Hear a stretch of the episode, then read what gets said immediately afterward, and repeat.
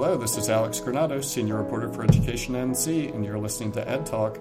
Today we're talking with James Mikolowsky. He's a policy analyst at the Hunt Institute, and we're going to be talking about the Hunt Institute's Attainment for All series and about reverse transfers in particular. James, thank you for being here. Thanks for having me, Alex. I appreciate it. Uh, and so, uh, before we get into the topic of reverse transfers, I just want to kind of focus in on the Attainment for All series. I was wondering if you could tell our listeners uh, what that is and how it came about. Sure. So um, I'll start by kind of briefly mentioning that here at the Hunt Institute, we work with state policymakers, both here in North Carolina and across the country, and we work on issues that span um, the entire education policy continuum. So that is early childhood and K 12 and higher education, um, and also workforce development. Um, and when it comes to our higher education work in particular, um, a lot of what we do falls under the umbrella of helping states make progress towards their post secondary attainment goals. Um, so here in North Carolina, My Future NC has established a goal uh, last year um, that 2 million uh, North Carolinians uh, will have a high quality credential or degree by 2030. And uh, at this point, almost every state in the country has a similar goal in place. So as we work with folks around the country, um, a lot of the uh, excitement and a lot of the activity uh, regarding the higher education work is about making progress towards those goals. Um, and there's a lot of exciting and innovative stuff that's happening in the states that we want to highlight. And so that basically was the genesis of this Attainment for All series, is that we wanted to pick out a number of different strategies and policy initiatives that were sort of being thought through and worked on by different leaders across the country and highlight and lift up um, interesting work that was happening um, with the goal of being useful and kind of informing um, all these policymakers who are making all these efforts to, to raise attainment.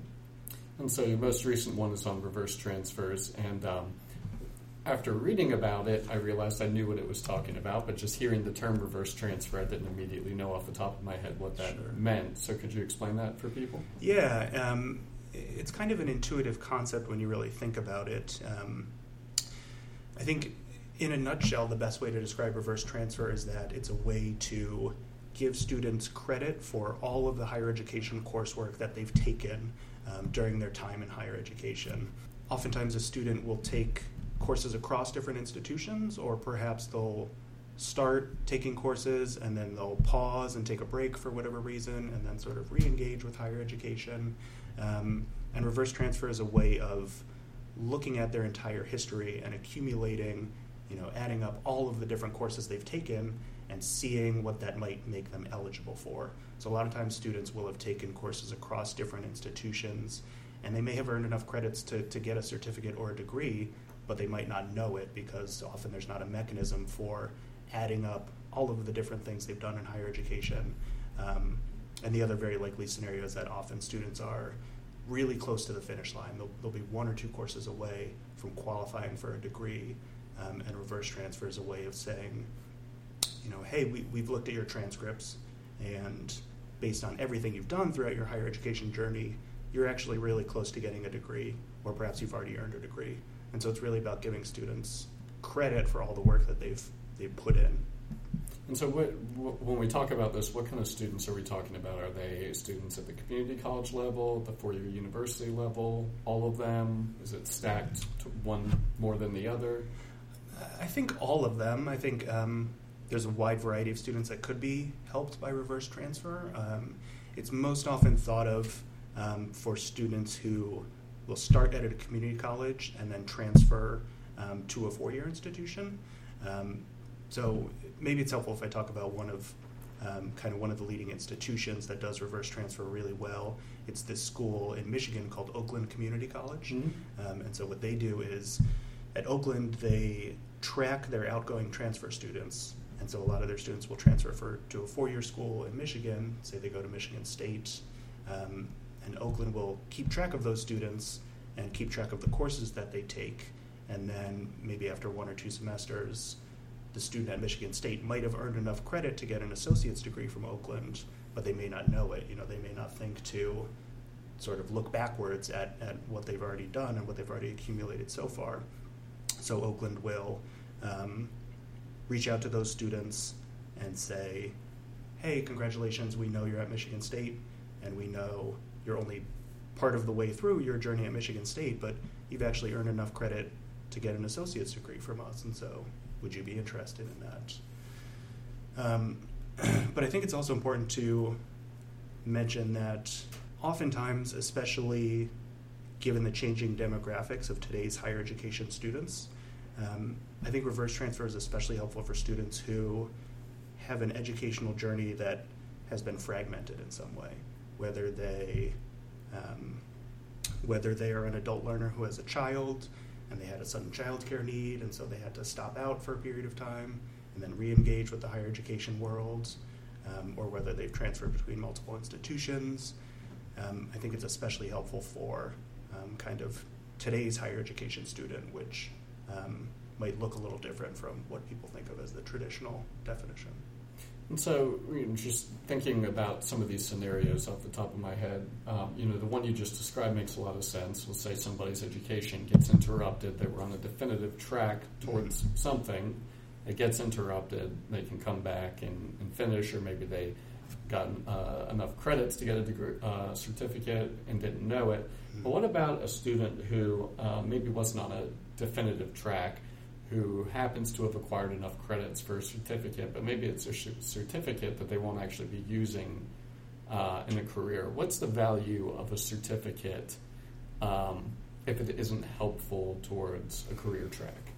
That's a good question. I think um, I think there are different benefits that can come from reverse transfer. I think for very industry specific certificate programs, I think it's probably unlikely that someone would happen to take all of the course requirements for um, you know a very specific career certificate. But I think there are examples where I think one example of what you're talking about is when a student has decided that they want to pursue a bachelor's degree. Mm-hmm. Um, so the there's a group, the Community College Research Center. They've done research that shows uh, the vast majority of community college students have the eventual goal of getting a bachelor's degree.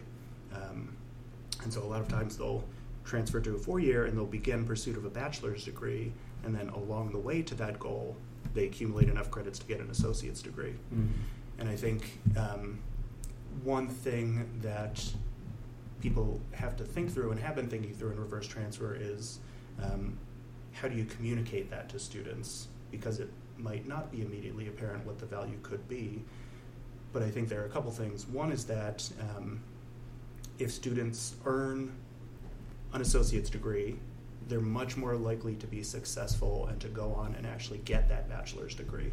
Um, so I think earning a certificate or a degree through reverse transfer um, can help a student further their educational journey and make it more likely that they're going to be successful. Mm-hmm. Um, but another value is that, I mean, you look at information like census data, and you see that really at, at every level of educational attainment, there's some sort of earnings boost associated with it.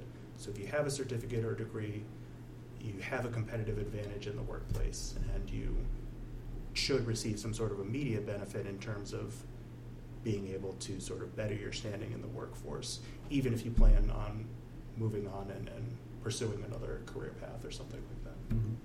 And so, in North Carolina, how well positioned are we to make the most of reverse transfer? Is it something we're doing already? Something we need to gear up? Are the resources there to do it?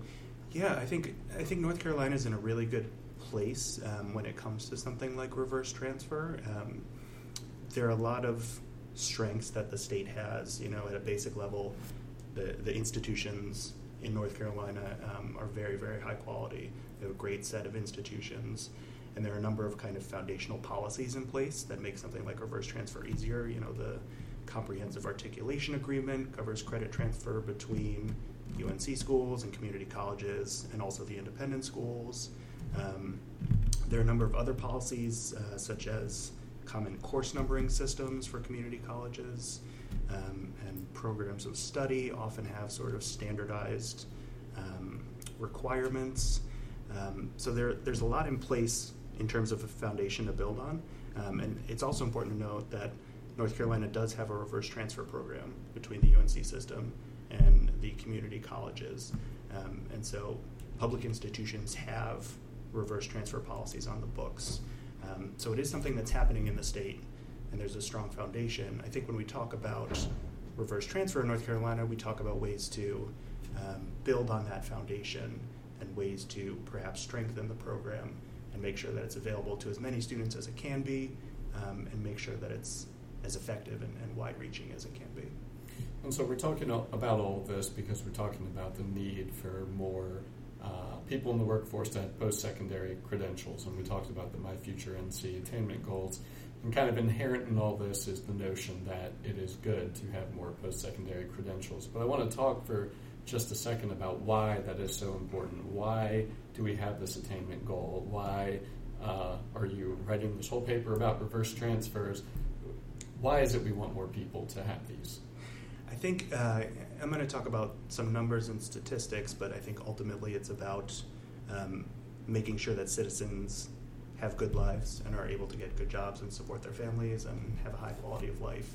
Um, we want an educated citizenry and we want a, a thriving workforce and that's kind of really the North Star goal to keep in mind with all of this. But, um, you know, there are a number of studies that show how important educational attainment is. Um, a lot of work has been done by the Georgetown Center on Education and the Workforce.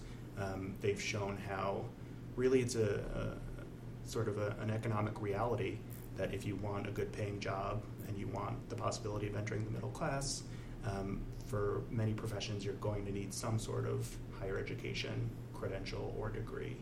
Um, previously, a high school education was considered enough to make a living and support yourself and your family. Um, I think increasingly that's that's no longer the case in our economy. Um, so in many ways, it's an economic reality, um, and there are a number of studies that show the value of a higher education degree. Um, another study we looked at when we were writing the paper was um, done by the Federal Reserve Bank of New York, and they did sort of a return on investment study. Um, because, as you know, a college degree these days costs more money, um, and it is quite an investment for people. But when they look at sort of the economic benefits that you receive from getting a, a college degree, um, they said that it is unequivocally worth the investment. Um, and so I think, I think there are a number of studies showing why it's so important in terms of economic and social mobility. Um, and I think ultimately it's about improving people's lives. And, um, you know, kind of part of this notion of reverse transfer is built into it is this idea that there are a lot of students who are getting some post secondary education, but for whatever reason aren't finishing or having to stop, it's being interrupted, what have you. What is, is there some sort of um, institutional uh, things that are causing this? Um, are there are there uh, barriers that we have in place that we could remove to make it easier for students to stay in, or is it just kind of a product of the uh, the way that life sometimes surprises you and things just don't go as planned? I think it's uh, I think it's a little of both. Um, I think there are some structural barriers, and I think a lot of them relate to um, what I alluded to earlier, which is sort of the changing demographics of today's higher education students. Um, you know, higher education students these days are more and more likely to be over the age of 25. They're more likely to be in the workforce, whether they work full time or part time. They're more likely to have children or dependents. Um, and so that, that variety of need that's growing um, calls for a variety of different options when it comes to our higher education system. Um, and you know, if you are in the workforce, uh, you might need a course schedule that allows you to take the courses you need on nights and weekends, or maybe online. Uh, if you're a parent, you might need some sort of childcare option, either on campus or very close to campus, to allow you to further your studies. And so I think as our notion of who higher education students are shifts, um, we need to also be shifting the ways that institutions are accommodating this new variety of needs. And so I think sometimes there are structural barriers if institutions are used to being geared toward the 18 year olds coming out of high school. And so, you know, let's say all the course offerings are Monday through Friday during business hours, and there's no childcare option, and there aren't um, public transportation options. I think those can kind of be structural, systemic barriers that could cause a student to stop out. Um, but then also, as you correctly pointed out, a lot of times it's simply that you know life gets in the way, and there can be uh, basic human developments like you get sick and you have a medical bill, and all of a sudden you have to choose between paying for surgery or paying for you know your next semester of coursework. Um, maybe you start a family and have a kid, and all of a sudden you have childcare needs that you didn't have before. Um, maybe your car breaks down, and all of a sudden you don't have a way to get to campus. Um, I think there are very sort of uh, basic life developments that can happen that can derail a student's progress in higher education. And so you all have written this paper. Um, what do you hope to accomplish with it? Who, who do you hope reads it? How, how, are you getting the word out? Uh, what do you hope to see next? Yeah, well, um, our our main hope is that it's going to be a useful resource for state policymakers. Uh, I mentioned that at the Hunt Institute, we do have a great network of state policymakers here in North Carolina and across the country. Um, and as we were sort of thinking about which pieces of our research to, to put in the issue briefs. We really did that with an eye toward what would be key takeaways for a state leader that they could eventually act on.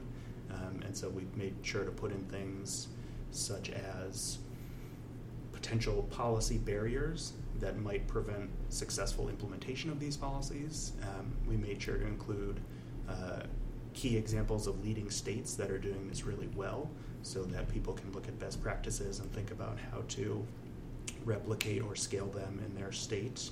Um, but we're really hoping that this is a series that will inform the work of policymakers and help them think about whether these strategies could, could be helpful towards their state's goals.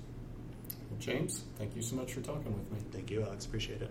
We've been talking with James Mikolowsky. He's a policy analyst at the Hunt Institute. And I'm Alex Granados, Senior Reporter for Education NC, and you've been listening to Ed Talk. Thanks for listening.